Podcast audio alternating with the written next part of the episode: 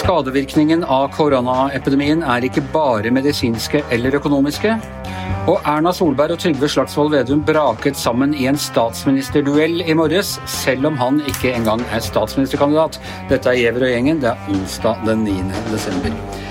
Ja, eh, Tone Sofie Aglen, det var en stor morgen for oss som er sånn litt mer enn vanlig nerdete interessert i eh, norsk politikk, når NRK hadde klart å lokke Trygve Slagsvold Vedum til å stille i en statsministerduell med statsminister Erna Solberg. Hvorfor, hvorfor blir vi så uh, tickled pink av, av dette her?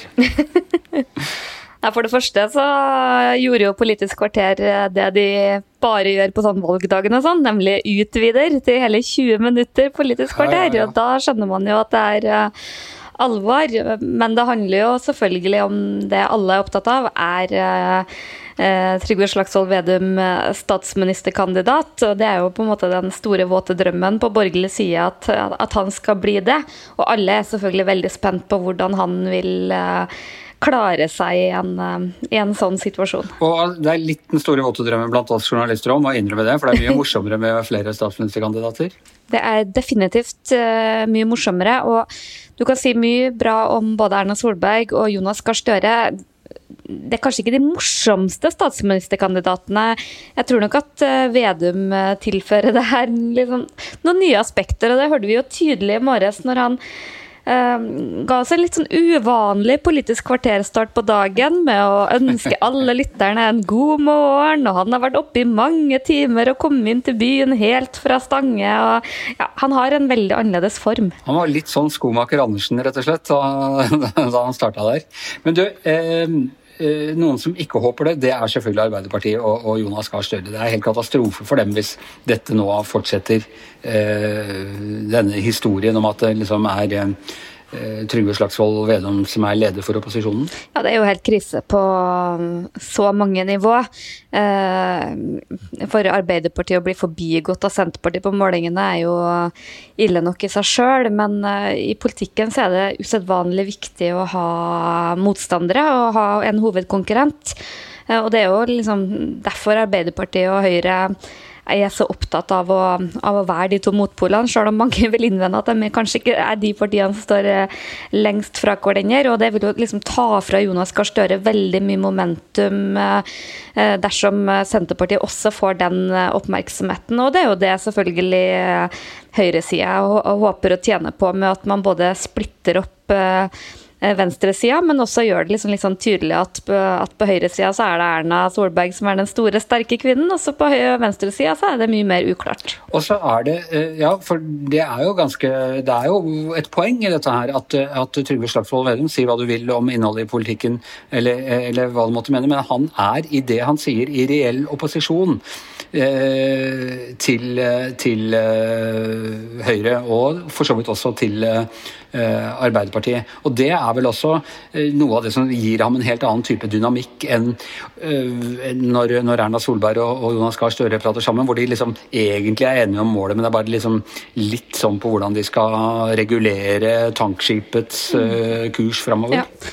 Uh, Trygve Slagsvold Vedum er jo, han er jo For det første så er han en helt annen politikertype på både hvordan han kommuniserer og kan vektlegge, men han er jo også den derre Eh, en veldig sånn underlig blanding av å angripe regjeringa fra venstresida når det gjelder sånn distriktspolitikk, sentralisering, eh, pengebruk, mens han eh, kanskje angriper regjeringa mer fra høyre når det gjelder en del sånn type verdispørsmål og klima og, og en del av de der kanskje litt mer sånn folkelige debattene. Da. Så han, han liksom utfordrer liksom alle. Og det er også det som gjør det enda mer krevende for uh, de rød, den rød-grønne sida, er jo at uh, særlig for SV og også Miljøpartiet De Grønne, så tror jeg et valg mellom Trygve Slagsvold Vedum og Erna Solberg er litt sånn pest eller kolera.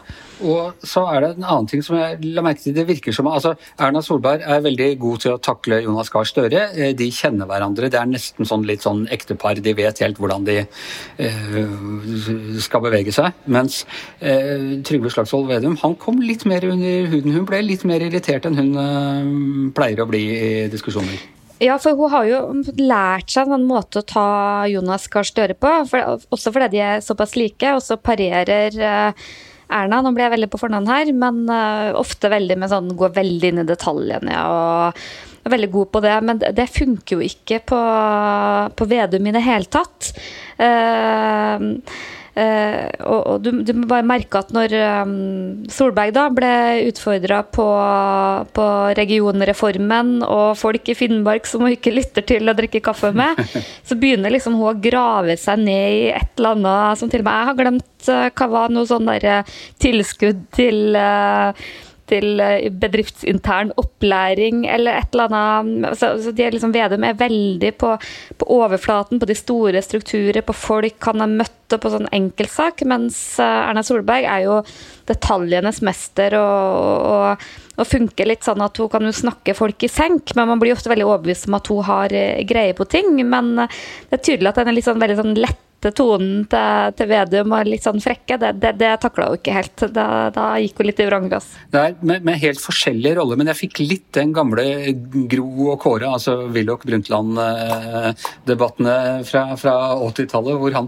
klarte å liksom tirre henne på sånne jeg skjønner at hun syns det er irriterende når han holder på med at du må dra ut og snakke med folk og drikke kaffe med folk og høre hvordan folk har det. Det er jo noe, som hun sa, men hun sier det på en sånn irritert måte, det er jo noe alle norske stortingspolitikere driver veldig mye med. Han snakker som om dette er noe han har funnet på, at, han, at man må, må, dra ut og snakke med folk. Og når hun da sier litt irritert at det gjør hun faktisk, du er ikke den eneste osv., så sånn, sier han ja, men det var hyggelig å høre. Som om han ikke var klar over at hun drev med det. Og det er jo en lidelse å sitte i Stortinget en hel dag og høre på politikerne, for alle sammen skal jo fortelle hvem de har møtt.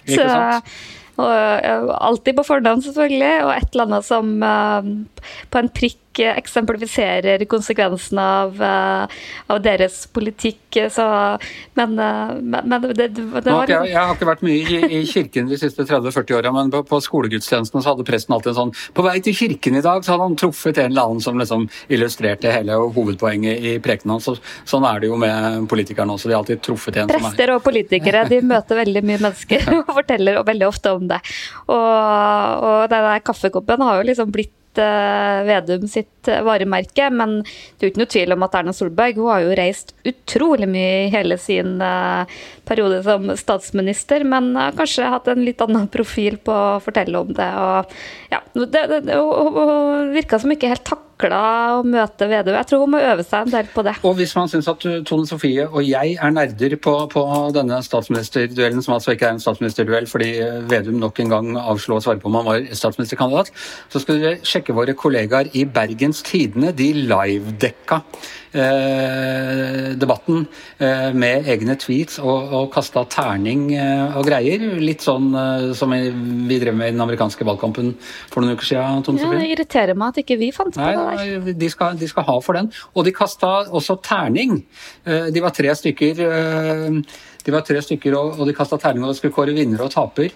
Uh, og der, der, hadde de klart å gjøre sånn at én mente Vedum vant, én mente Erna vant, og én mente at det var uavgjort. Men jeg tror egentlig at det er ganske representativt for den Eh, debatten. Eh, jeg må dessverre si at jeg hadde ikke noe terning, men jeg, jeg sto Vi har jo begynt med sånn hjemmetrening. Vi får jo um, poeng for å være sprek i arbeidstida, så jeg prøvde faktisk å trene mens jeg hørte på politisk, for det var meget moderat. Men jeg tror nok at det her var en sånn type debatt hvor man Dem som er opptatt av EU, EØS-avtalen, syns at Erna satte Trygve Slagsvold Vedum fullstendig forlegenhet, og dem som er opptatt av det store bildet og, og, og heier på Trygve, de tror jeg syns at Erna ble sur og kom til kort og ble altfor sånn uh, pratete og detaljorientert. Så jeg, jeg tror nok ikke uh, det var noen sånn åpenbar vinner, men jeg tror kanskje mest overraskende var at uh, Trygve tross alt klarte seg så godt.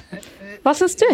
Kasta du terning? Jeg, jeg, jeg kasta ikke egentlig terning sånn sett, men jeg tenker at, at, Erna Solberg må trene seg på å, på å, møte han, at dette er noe annet enn å, å møte Støre. Og at det er ikke nok å, å sitte liksom og bare avfeie. Hun presterte jo å si at den må du lenger ut på landet med. Og jeg er ikke sikker på om det er det, er det beste argumentet du kan, du kan dra i, i, denne valgkampen her, og hvor så mye dreier seg om nettopp det der med, med sentrum og periferi. Og det var jo den beste lissepostningen uh, Trygve kunne fått, for da kunne jo han selvfølgelig fortelle at han kom fra landet. Ja. Hadde vært oppe sted klokka fire om morgenen. Ja, ja. ja nei, det var, det var, virkelig bare å Så hun, de må nok trene henne mer på det, og det tipper jeg at eh, de kommer til å gjøre. Og det er ikke, det er ikke den siste statsministerduellen mellom de to. Du, Tone Sofie, du skriver også om en annen ting som jeg vet har ligget deg på hjertet, som du for så vidt har skrevet om tidligere også, men som blir eh, enda mer aktuelt nå når det nærmer seg jul, og det er de eh, omkostningene av koronaepidemien som vi ikke kan måle i eh, verken i eh, medisinsk eller økonomisk?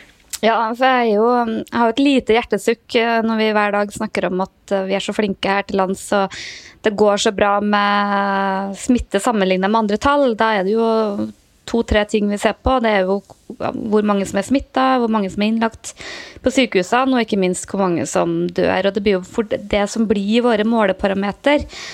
Og jeg har i hvert fall lenge vært sånn bekymra for hva hva denne nedstengninga gjør med mange mennesker. Og etter hvert så begynner det liksom å Det ble en veldig sånn stillhet. Uh, i, i vår, hvor eh, barnevernet fikk ikke inn bekymringsmeldinger. Eh, folk slutta å oppsøke krisesentrene. Eh, politiet fikk færre anmeldelser av vold. Det var, det var, liksom sånn over hele linja. Og man har vært veldig sånn spørrende til hva i all verden er det egentlig som skjer? Er, er problemene løst? Og nå begynner det liksom å, å, å sive opp at, at, kostnaden har vært stor. Kanskje særlig for de mest sårbare gruppene.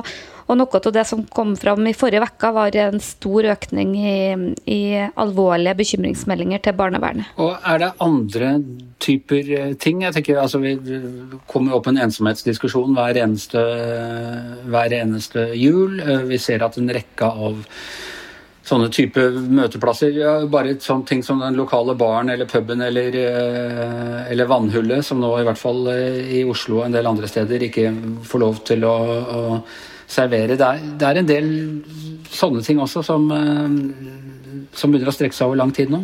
Ja, og liksom, du har jo det helt åpenbare. Hva gjør det med mennesker å miste eh, både jobb og ikke minst se livsverket sitt eh, gå under? Det tror jeg gjelder mange, ikke minst i utelivsbransje og reiseliv og sånn, som har bygd opp virksomheter.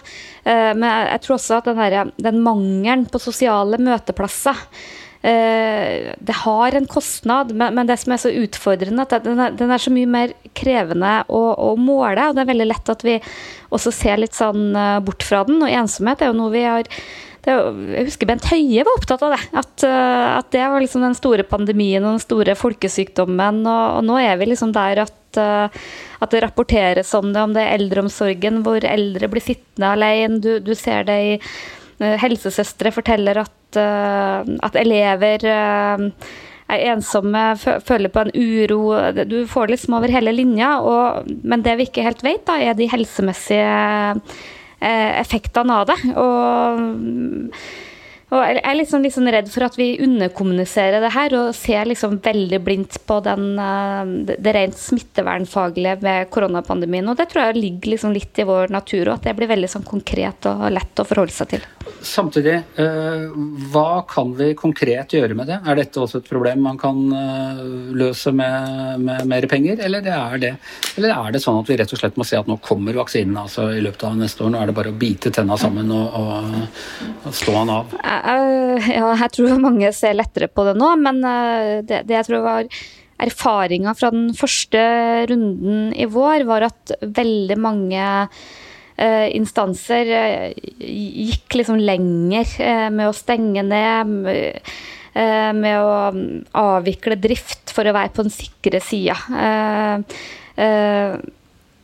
Jeg tror folk er veldig redd for å gjøre feil, og veldig mange er veldig redde. Også deler av landet, jeg ser bare hjemme i Trøndelag, som er den eneste grønne sonen i Norge, så, så, forteller folk om folk som knapt er utfor dør i kommuner hvor det ikke er smitte i det hele tatt. For de er eh, livredd. Og jeg tror nok at man må eh, i det offentlige så tror jeg man må bestrebe seg på å holde eh, en del av de her eh, tiltakene i gang, sjøl om det selvfølgelig er utfordrende og helt konkret. Da, så gjelder det det her nye forslaget til regjeringa om at eh, skolene i større grad kan ty til hjemmeundervisning og digital undervisning, sjøl om det ikke er smittevernfaglig begrunna. Det tror jeg er et veldig dårlig forslag. Jeg ser at Folkehelseinstituttet er veldig kritisk. Mange av høringsinstansene er det.